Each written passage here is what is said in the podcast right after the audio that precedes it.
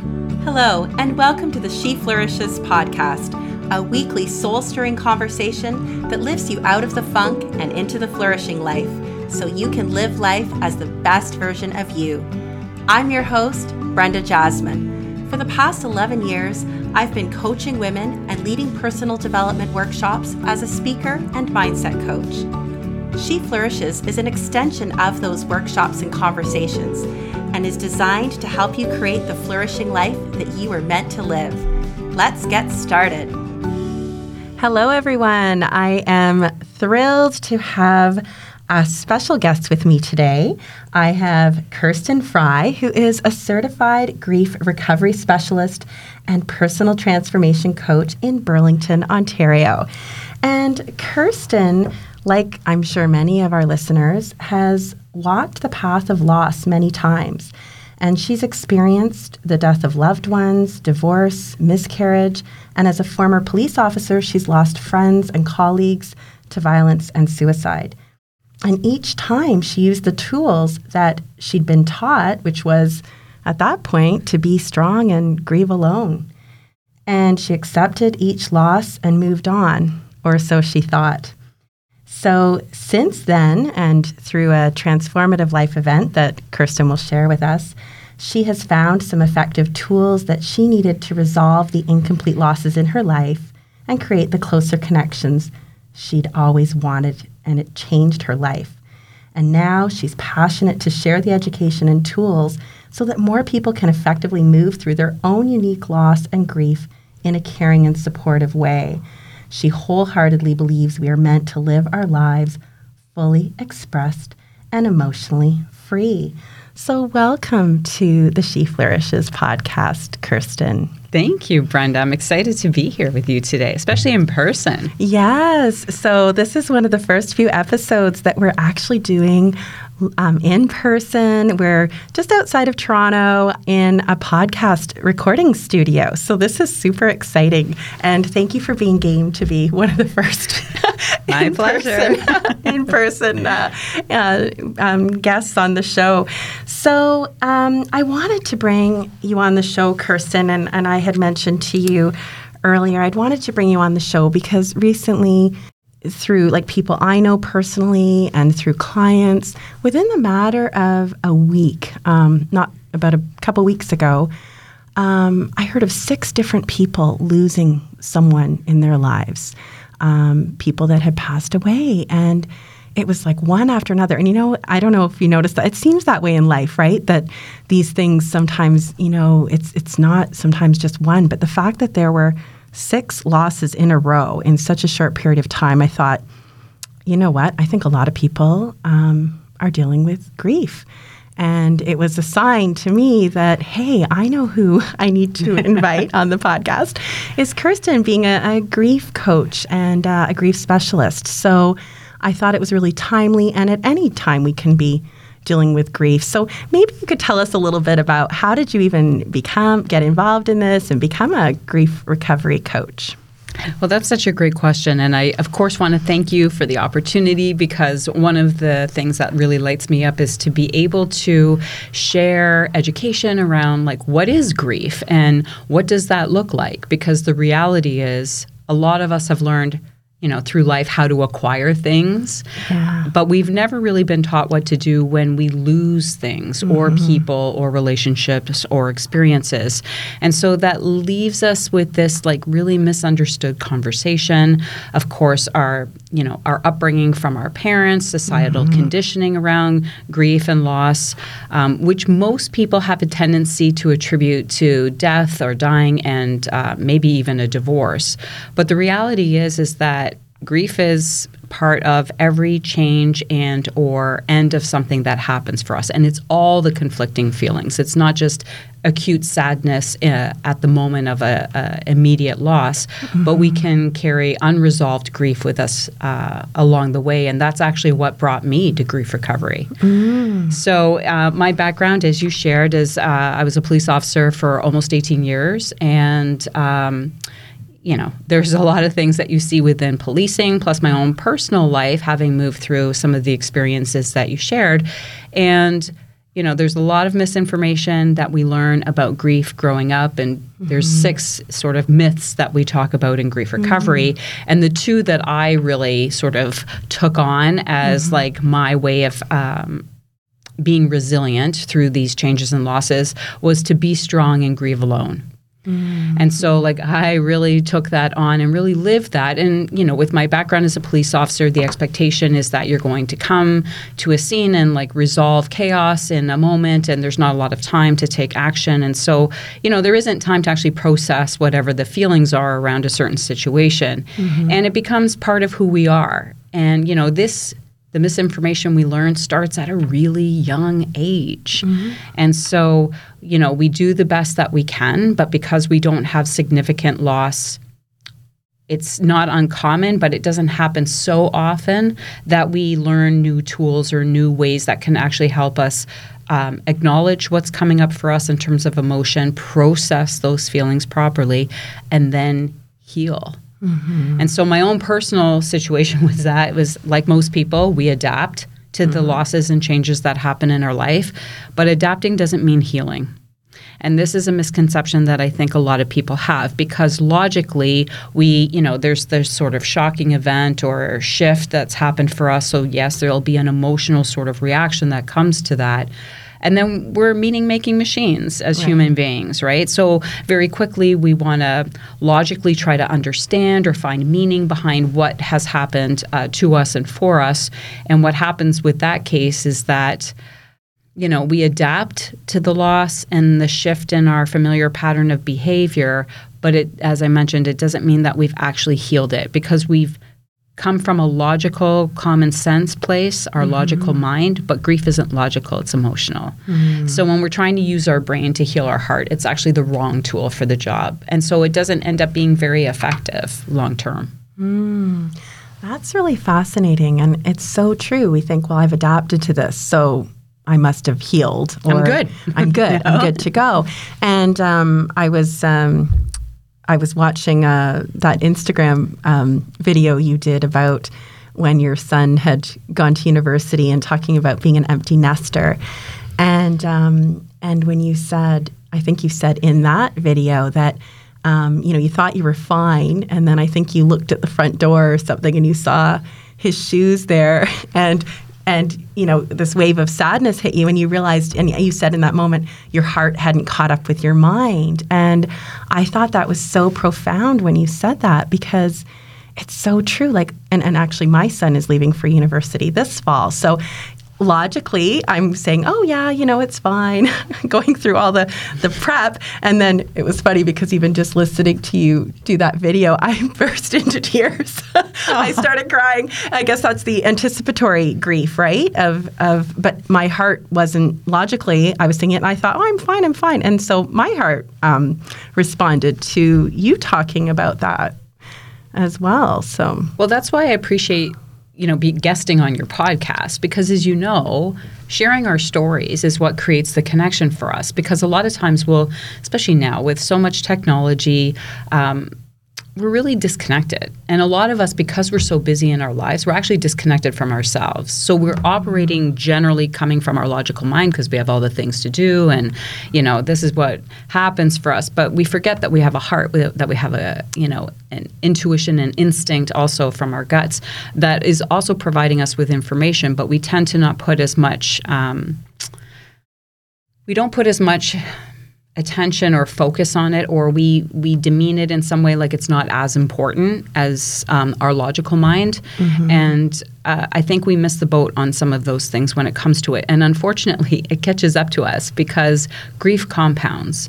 It doesn't go anywhere. We've just gotten really good at you know suppressing it burying it denying it numbing it out. Like we've gotten very good at that. And of course there's you know so much stimulus around us to distract us so that becomes very easy to default to that yes. but the reality is is there's going to be a time where that will catch up to us uh, where those compounding losses, where perhaps we aren't emotionally resolved with what has happened. And I'm not saying that with every change in loss that you're always going to be emotionally unresolved. Uh, there's a lot of times that we do resolve those things um, just quite naturally from our own abilities and who we are as a person. But for a lot of us, and I include myself in that, I did not have the tools to effectively move through the grieving experiences, and especially some of the more significant ones in my life. Mm-hmm. And that came to a head, and it became very apparent. Yeah, do you want to tell us some more about that? I know there was one incident in particular that you said really brought you to. Sure, to actually what brought me. Yeah. So I had already, um, I've moved through um, a few careers, and I was already life coaching. Um, and there was a piece of it that was missing for me. But during that time, what I also discovered is that uh, at 48, I found out that I was adopted. And this had been a secret in my family. Uh, my mother had decided, my parents both had decided that they were not going to share that information with my brother and I. And the family was sworn to secrecy, otherwise, they would not have been welcome to have a relationship with us. And I'll never know what the reasons behind that were, and, and really it doesn't matter. Mm-hmm. Um, but it explained a lot of things that happened in my childhood in terms of um, emotional distance and uh, not having the information when when secrets are kept that's where like shame happens and we don't have the whole story so at mm-hmm. 48 having found out that i was adopted for me it was like in that moment, everything stopped. It was very shocking uh, mm-hmm. in that mm-hmm. split second. And then very quickly, I fell back on like my policing background. So, like asking a lot of questions, wanting mm-hmm. to find out the why, what happened. And unfortunately, the family member that shared with me had no information because none had been shared with them. And so I was left with a lot of gaps in the story. And so for me, it really felt like while it explained a lot of things from my childhood, it also really brought up this sense of feeling like I had no tribe. And I felt like I had been lied to my whole life, that secrets had been kept from me, that um, I mean, I had a strong sense of who I was, obviously, mm-hmm. at that stage of my life, but it was still this sense, it felt like that little girl again, right? Mm-hmm. Feeling like, oh, that kind of explains why I never felt like that full connection and never could understand why. So, you know, I went through an emotional reaction, obviously, around that piece of it. Uh, took some time to process those emotions and my thoughts around that and what did that mean. And, you know, kind of adapted to the new information mm-hmm. and then was like, okay, it is what it is, and kind of moved on from that. but grief is sneaky sometimes. And so, what had happened is about 18 months later, I was starting to have physical symptoms that were actually showing up in my body. And so, I had moved from, I had done policing for 18 years, I was a personal trainer and holistic nutritionist for eight years, and then went into coaching. So, I knew my body really well and mm-hmm. what when it felt right and when things felt off. And so, over a period of 18 months, I was starting to have symptoms I'd never had in my life before, including anxiety. And that included even being as a police officer. Mm-hmm. I had insomnia, which I had sleep issues kind of throughout my life. And there was this pain in my chest that I couldn't attribute to anything else. There was nothing wrong with me physically. We had mm-hmm. that all checked out. Uh, but it was just this like ache and pain that was like, it would come and go, but it was like consistently always there to a point where I was catching myself unconsciously, like rubbing my chest or mm-hmm. tapping on my chest in almost like an unconscious soothing of myself. Mm-hmm. And so, um, I was at a, a, girls' weekend that had a business component to it, and we were working with a business tool, and there was some frustration around not being able to answer the tool. And i was like why can't i find the answer to this? And it, there was a bit of an emotional like breakdown around that mm-hmm. piece around the frustration and, and not having the clarity and the answers around it. And in that moment there was this like whisper that came up from deep within me which i know is my intuitive place uh, and literally in cursive like in my mind's eye i, I saw heal your heart. And part of me was like, what does that mean? like I didn't even know what that meant. It's like the observer part of me was like, ah, and uh, me feeling it was like, where is this coming from?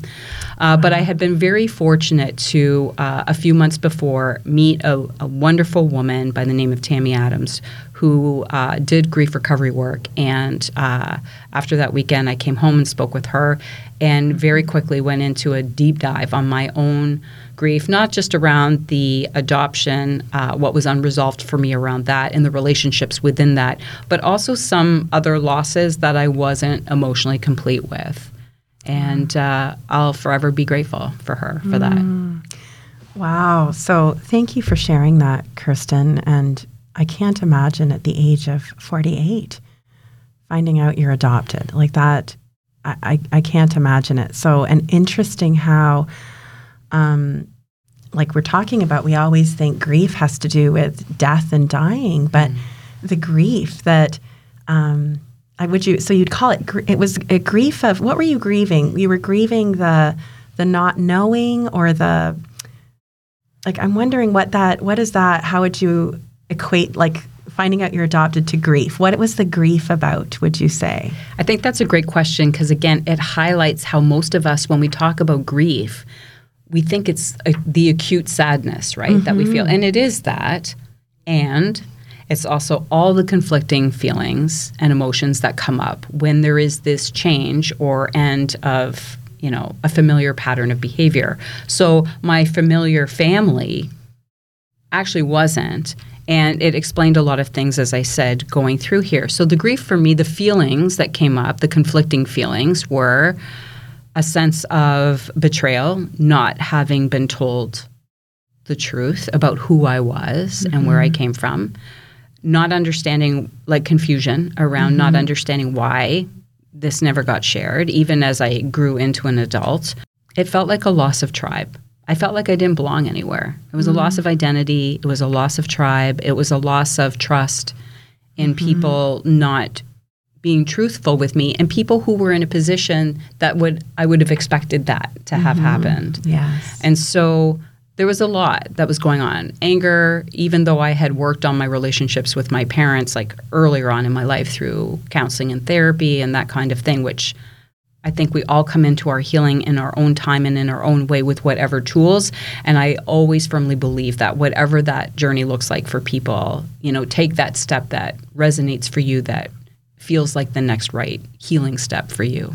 Mm-hmm, mm-hmm. Thank you for that. And so I think that's, yeah, I can I can imagine that. Um, yeah, a loss of a loss of tribe, a loss of that family, that sense of belonging in that moment. And so it is, it's any kind of loss. And, and you talked about too, like the empty nest. Um, our kids leaving home can be a loss or a transition, like when people. Um, I guess what are some other common life transitions that would make us feel grief?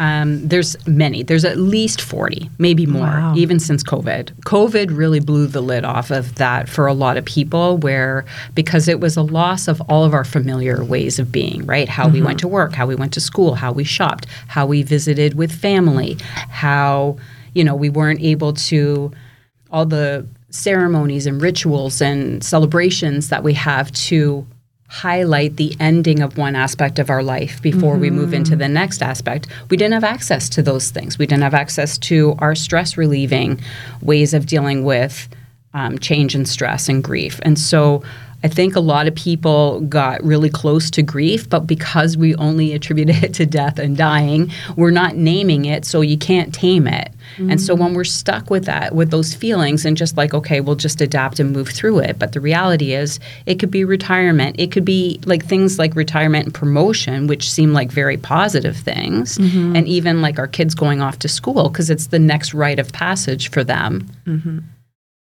But the reality is, we have to say goodbye to that one aspect of our life before we move into the next stage of our life. And it's like the incomplete not um, saying goodbye to those things. So for me, as you shared that story about our son going off to university, he was totally prepared to go. We were totally prepared for him to go.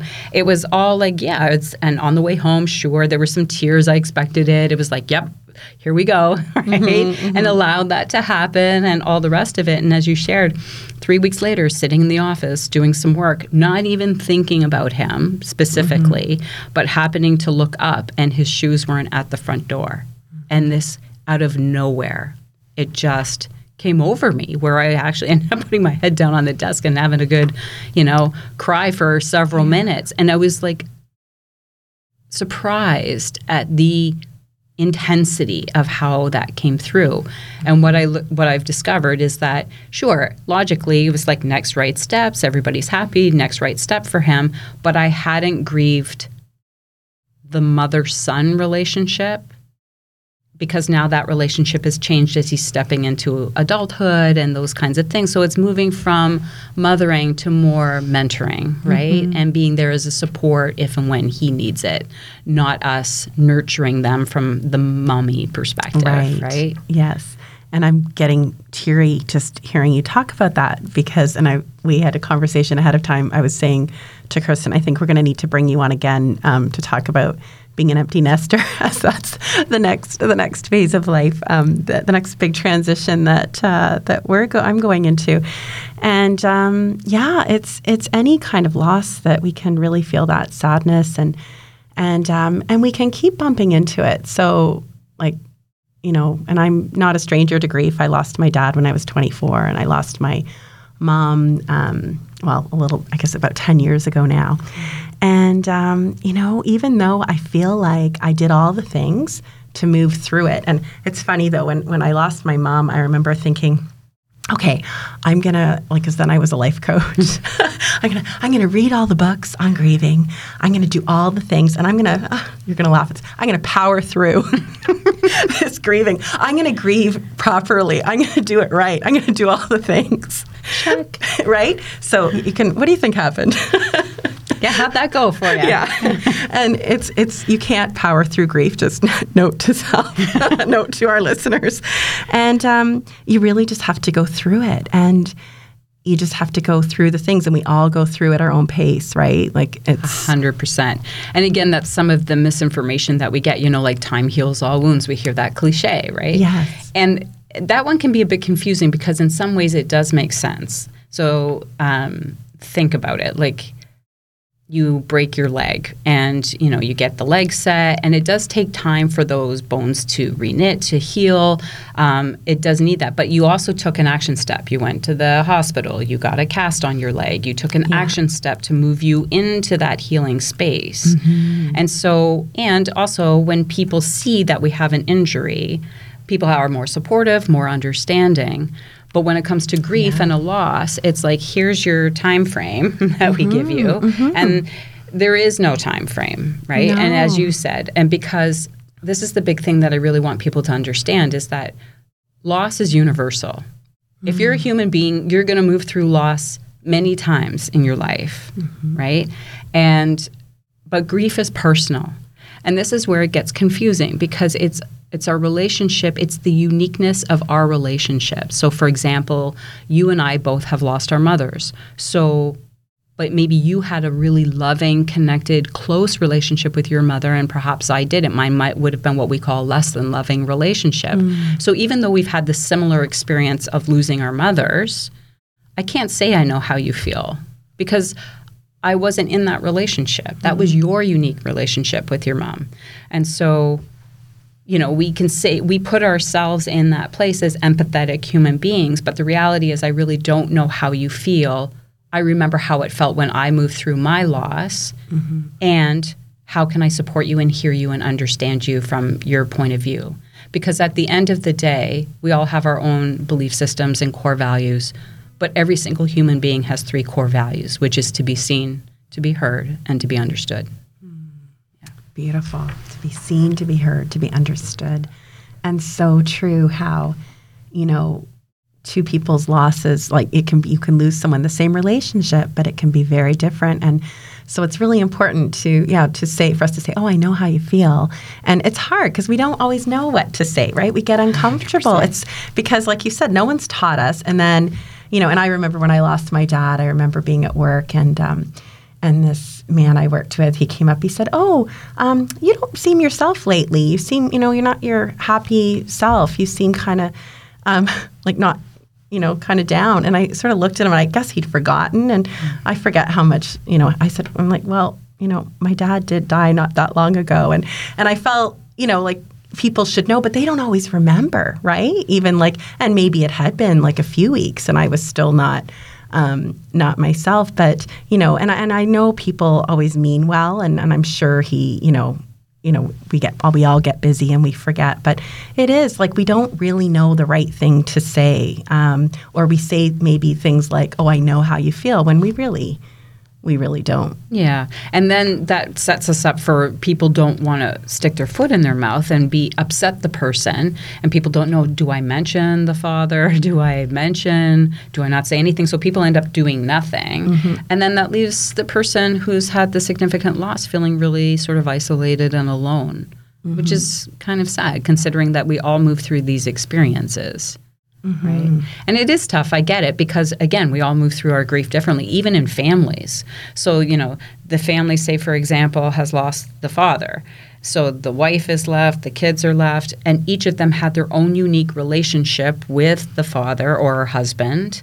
And so, how we respond to grief is based on who you are. So, you might have someone who is very emotional and someone who's more stoic and there is no right or wrong way to do it. No. But when we look at it, so for I've seen this happen in in uh, families where you know someone's very emotional and the other members of the family are like you got to pull it together right mm-hmm. like you got to get a grip and then the person who's very stoic and maybe not showing a whole lot of emotion the other people are like well you're heartless and you're not you have no caring about what's happening here which is not not the truth, probably, for both sides. And so, this is the whole point about we don't really understand grief well, which is why having these kinds of conversations is so important because.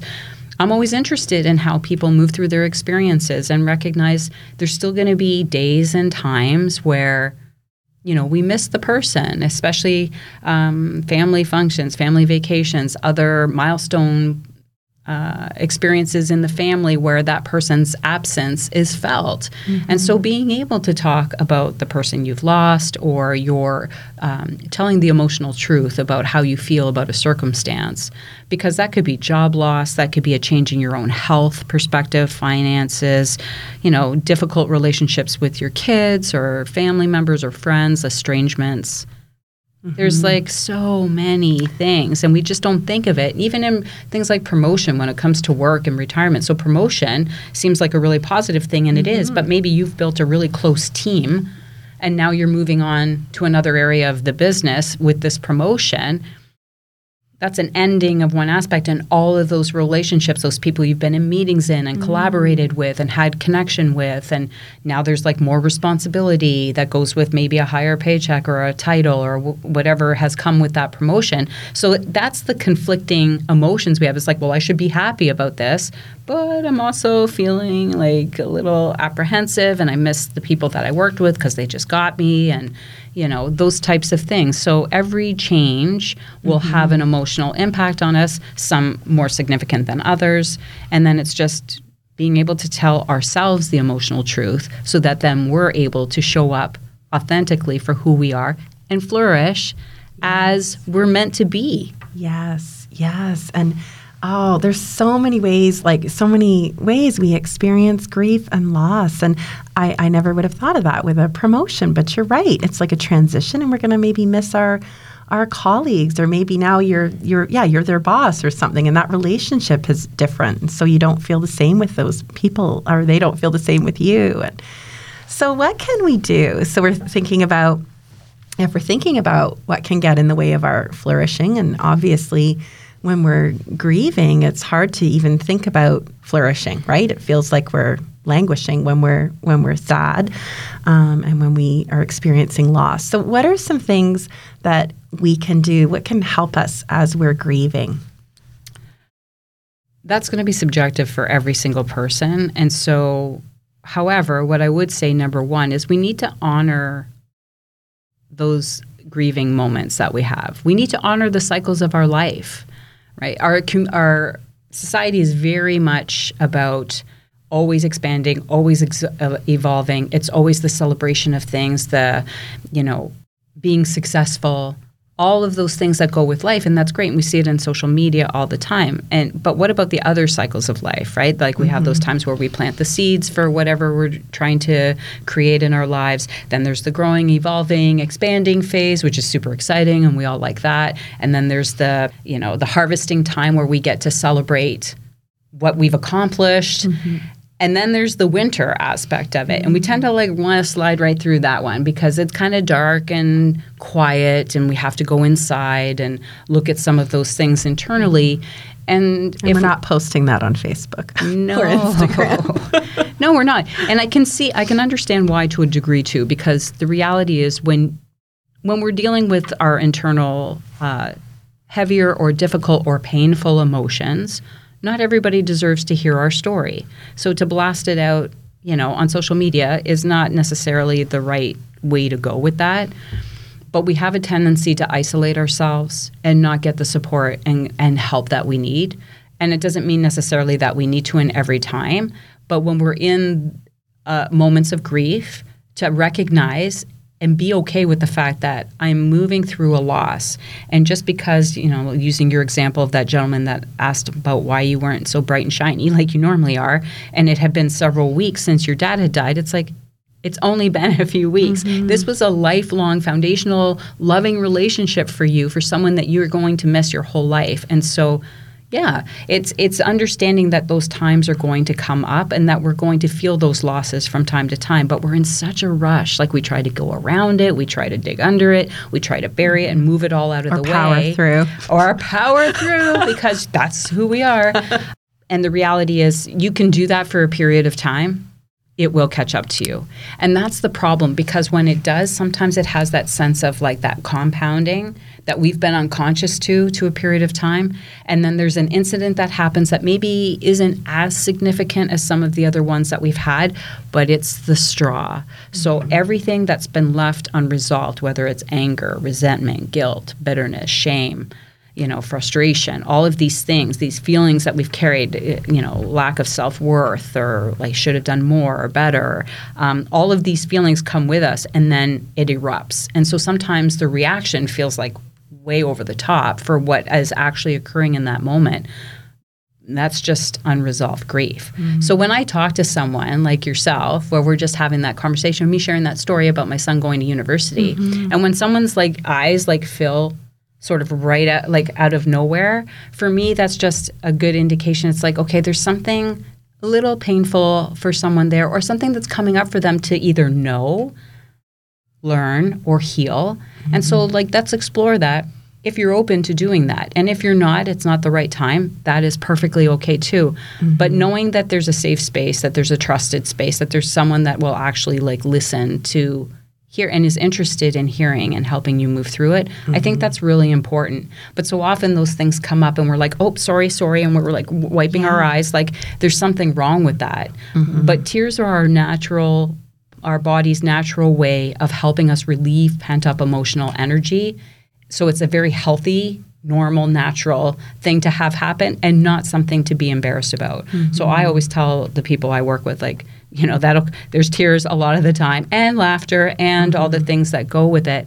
But it's like own your tears. Mm. There's nothing wrong with them, mm-hmm. right? It's just our own feeling about it or our conditioning around it. And again, the, the discrepancy between men and women is also a tough one with that. Yes. Yes, harder for. Can you? Do you want to say more about that? The discrepancy with men and women. And I do because I have a, a soft topic. spot for men. Like mm-hmm. I, I worked in policing for a lot of years, and so um, I've seen what it takes to do those types of jobs.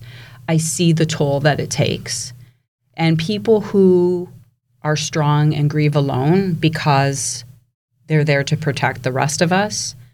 There's a cost to that, mm. and when that's not acknowledged there is it there is uh, an unraveling at some point in some aspect of life because that's mm-hmm. the thing it might not show up in work but maybe it's showing up in your relationships in your health which we tend to see that's the warning sign mm-hmm. for a lot of mm-hmm. people myself it was this like where's this anxiety coming from where's this yes. chest pain coming from mm-hmm. um, and so for men i think because when we're young again one of the misunderstandings that we learn or the myths that we learn around grief is like don't feel bad because mm-hmm our families, our parents don't like to see our children suffering or hurting or upset or sad or crying. Um, and maybe if you came from a less than loving home, it would have been like, go to your room or I'll give you something to cry about. Like, there's all kinds of things that we move through in terms of not being able to honor our honest emotion at the time. So it's like, okay, you had a bad day at school, you got, you know, bullied, or your friends don't want to play with you anymore. And that's heartbreaking for a little person. And mom and dad are like, that's okay. Um, you know, here's a cookie Mm. So then we learn very quickly how to soothe ourselves with something outside of ourselves as opposed to actually dealing with what the actual emotion was in that moment. And so fast forward to where we are now, and we've learned how to use substances or things or things outside of ourselves to help soothe the uncomfortable or painful feelings that happen for us. Mm-hmm. And for men, it's tough because for women, we've been conditioned in a lot of ways that it's not okay to be angry. Yes. And for men, in a lot of ways, generally speaking, of course, it's not okay to be sad. Tears okay are yeah. Tears are a weakness. You're vulnerable, which can be emasculating, especially when you're hearing that societally, like as you're moving through your growing up years and who are you and how do you fit in the world. So then we put on this like we all armor up, right? We all armor up to come out into the world to be a contribution and do who we are, but we're not actually being who we truly are. We're showing up with what the expectation is of who we should be. Mm-hmm. And so and that's a loss too, because not being able to show up authentically with who you are, and there's an impact to that. There's a reason why men are four times more likely than women to commit suicide. There's a reason why men have higher rates of addiction and anger management, because anger is just the reactive emotion to some of these deeper emotions that are below, including grief, not feeling seen, not feeling heard, and not feeling understood. Yeah. Maybe over a lifetime. Wow. Yeah, so true. And it's true. It's it's easier for a woman um, or more socially acceptable for me to sit here and get teary when you're talking or, you know, shed tears than it would be um, a, a man may not feel as comfortable because socially that's not what they're told to do. But yeah, anger anger is is can be okay to show. Yeah, more socially uh, more socially, yes for a guy because it's more like masculine, I yes. guess, if you want to put it from that yeah. perspective. But this is where it's like I'm. This is where it's like this is why we have to have these conversations yes. because even when you're in relationship, so women are like, well, what are you feeling, right? And guys are like, I don't know in the moment if they don't because they haven't been they haven't had the same amount of practice generally speaking again that women have in terms of like touching in with the feelings because mm-hmm. it's not supposed to be about the feelings for them right like you just show up you do what you got to do and away you go and you mm-hmm. they've learned very early on to bury that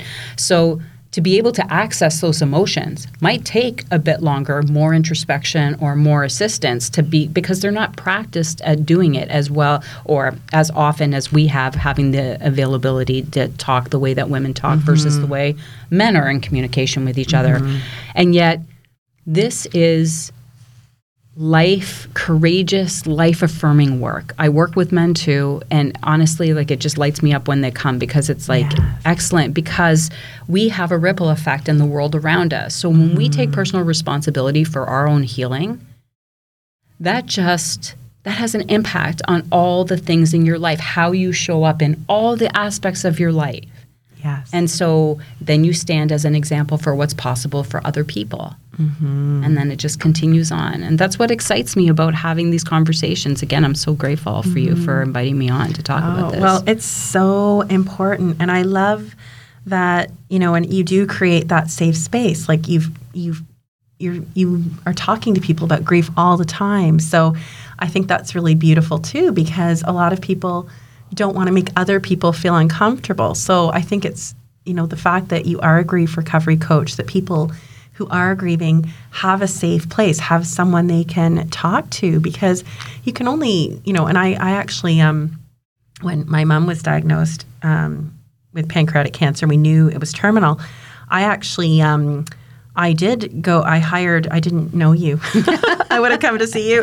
I didn't know you, um, but I um, I saw a woman. I think she was a social worker or something who dealt with grief, and I just said, you know what? I need help getting through this. Like this was even before she died. I was like, I just need someone to talk to that I don't have to worry about them worrying about me in my life, like my family or my yes. friends, because they I was leaning on them very heavily at the time as well.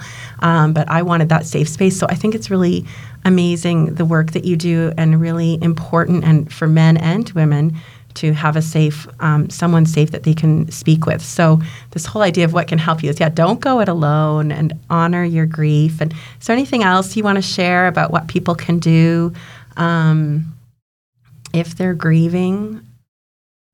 Yeah, for sure. And I, I want to come at it again, coming to respect where you're coming from too, in terms of the thriving piece. Because I often mm-hmm. get people say to me, like, "Isn't that like so depressing?" Listening to people's sad stories, and no, it's a privilege actually, and an honor to be able to hold that space for people. And I recognize what I do is not for everyone. Right? Mm-hmm. It, it takes um, you have to be prepared to do the work. We dig in a little bit.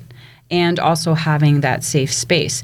But there's lots of other modalities out there therapy, counseling, grief support groups, uh, myself as a coach, there's other grief recovery uh, specialists that are out there. There's all sorts of like other things that we can do to help us process. I have a friend of mine who's a clinical psychologist, and she does breath work and sound healing workshops. So there's things that can help us shift and move through to help us get out of our logical mind, mm-hmm. recognizing that it's not about necessarily the understanding. It's about the allowing yourself to feel it, process it, and then move to that space of healing as you go through it. Because until we do that, if we don't, it does have a life limiting effect because the barriers are there. Like we might let, I was this way, let people in only so far, but not like all the way. So we're not actually authentically living from who the space that we are. And so we're keeping ourselves from the love and support and connection that we may need at those times. And so, you know, because we've all been hurt, and so the barriers go up, and it makes sense. That's a normal human response. But it's like, how do we move through those things so that we can actually step into the next part of our lives, not carrying some of these more painful emotions. And I'm not going to say that you'll never not feel sad again about that loss or that change that happened for you, but it's about resolving the really painful ones that are heavy for us to carry the anger, the resentment, bitterness, guilt, shame, all those things, very difficult.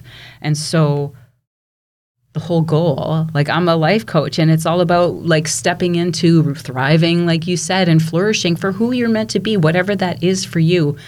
But this tends to be the at least from my perspective, this gets to be the um, anchor sometimes for people that are keeping us limited, that sabotage our mindset and our willpower to move through, which it is there. But that doesn't matter. If you're bypassing your heart set, mindset doesn't really matter. Mm, As you said, you, yeah, you can't power through it. Right. And, and um, so it's true. If we want to fully flourish, we need to, when we're faced with grief, work through it however it is that we need to do that. And you're meant, you've mentioned some great ways to do that. And um, I just want to also ask, because I know some of our listeners, and I was thinking this when we were talking earlier, how do you know if you have unresolved grief? Hmm. Like what, how, because so if we really want to flourish, maybe some of, maybe women are, you're bumping into it and you don't even realize you are. So if people are sitting there right now saying, hmm, did I work through that or do I have unresolved grief? Would there be any sort of telltale signs that would let you know that that could be what you're dealing with? It, absolutely. So that can happen on a physical, mental, emotional, spiritual level for you. For me, because I'm stubborn and a fixed mindset sometimes, it took a physical um, shift in my system where I was getting symptoms. And for a lot of us, because we're busy and we don't have time or we're taking care of all the things and all the people, we put everybody's needs ahead of ours. And we know, you know, as someone that coaches this, that you know, they talk about the oxygen mask for us first, and we're all like, yeah, yeah, yeah.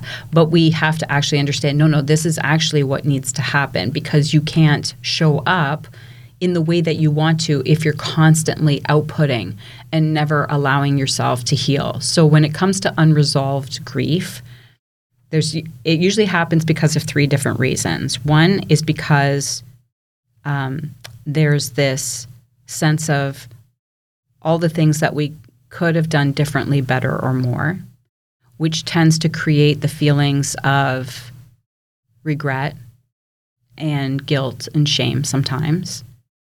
The second part is um, all the unmet hopes, dreams, and expectations that we had for the future, which is where I got caught. That's where un- that's why unresolved grief was like that's how I came to grief recovery. It wasn't through an acute loss. It was actually like all this unresolved stuff, and it was being able to you know the unres- um, the unmet hopes, dreams, and expectations. Sometimes that's a loss of trust, so we feel betrayed. That you know we trusted, we did the things to communicate, and you know someone else wasn't holding that same space for us.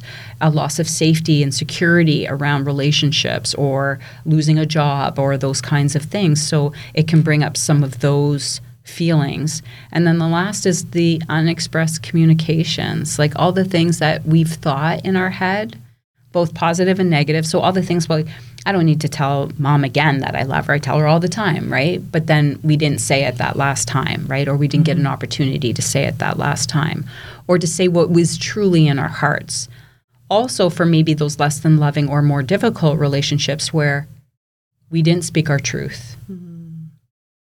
And that can sit heavy on us, right? Because it's that sense of like, um, not honoring who we are and showing and having those healthy boundaries and setting that up for ourselves. So that's what I love about the work that I do because with my clients, what we often find moving through this, I call it the ABCs. So there's uh, usually an awareness that will happen throughout the time that we're working together, which is that blind spot that they weren't consciously aware of, but now that you see it and you know it, you can't unknow it. Uh, so the awareness is huge in some cases. Um, the B is boundaries. So the opportunity once you have an awareness, then we're aware that ooh, I might need to actually set a new healthy boundary for myself that actually works better for me, which is where a lot of people will get pushback from the other people in their lives because they're used to you showing up a certain way. And now that you're showing up for yourself truthfully, that's impacting them. And so there can be some pushback, and that can be a difficult thing to navigate, which is why coaching or um, some other method of helping someone helping you through that process is important. And then the last one is the clarity and compassion piece. Because once you have clarity, it's easier to take those healthy boundaries and stand in your awareness and the truth of who you are and flourish. And it's also having compassion for yourself, forgiving yourself for mistakes that have been made in the past, forgiving others. And that can be a difficult word for some people. Um, but that's what actually sets you free. And so, you know, in grief recovery, we talk about people who are like, I can't say the word forgive, and that's perfectly fine. Then we acknowledge that there's been pain caused by someone else's words, actions, or deeds for us. So we can still address it if you're not feeling that you, when you say it, that I actually feel that forgiveness, um, then that's not an accurate word to use. So, mm-hmm words are powerful for mm-hmm. us. And, you know, when it comes to emotions, people think mad, sad, happy. they go with those three, and that's about it.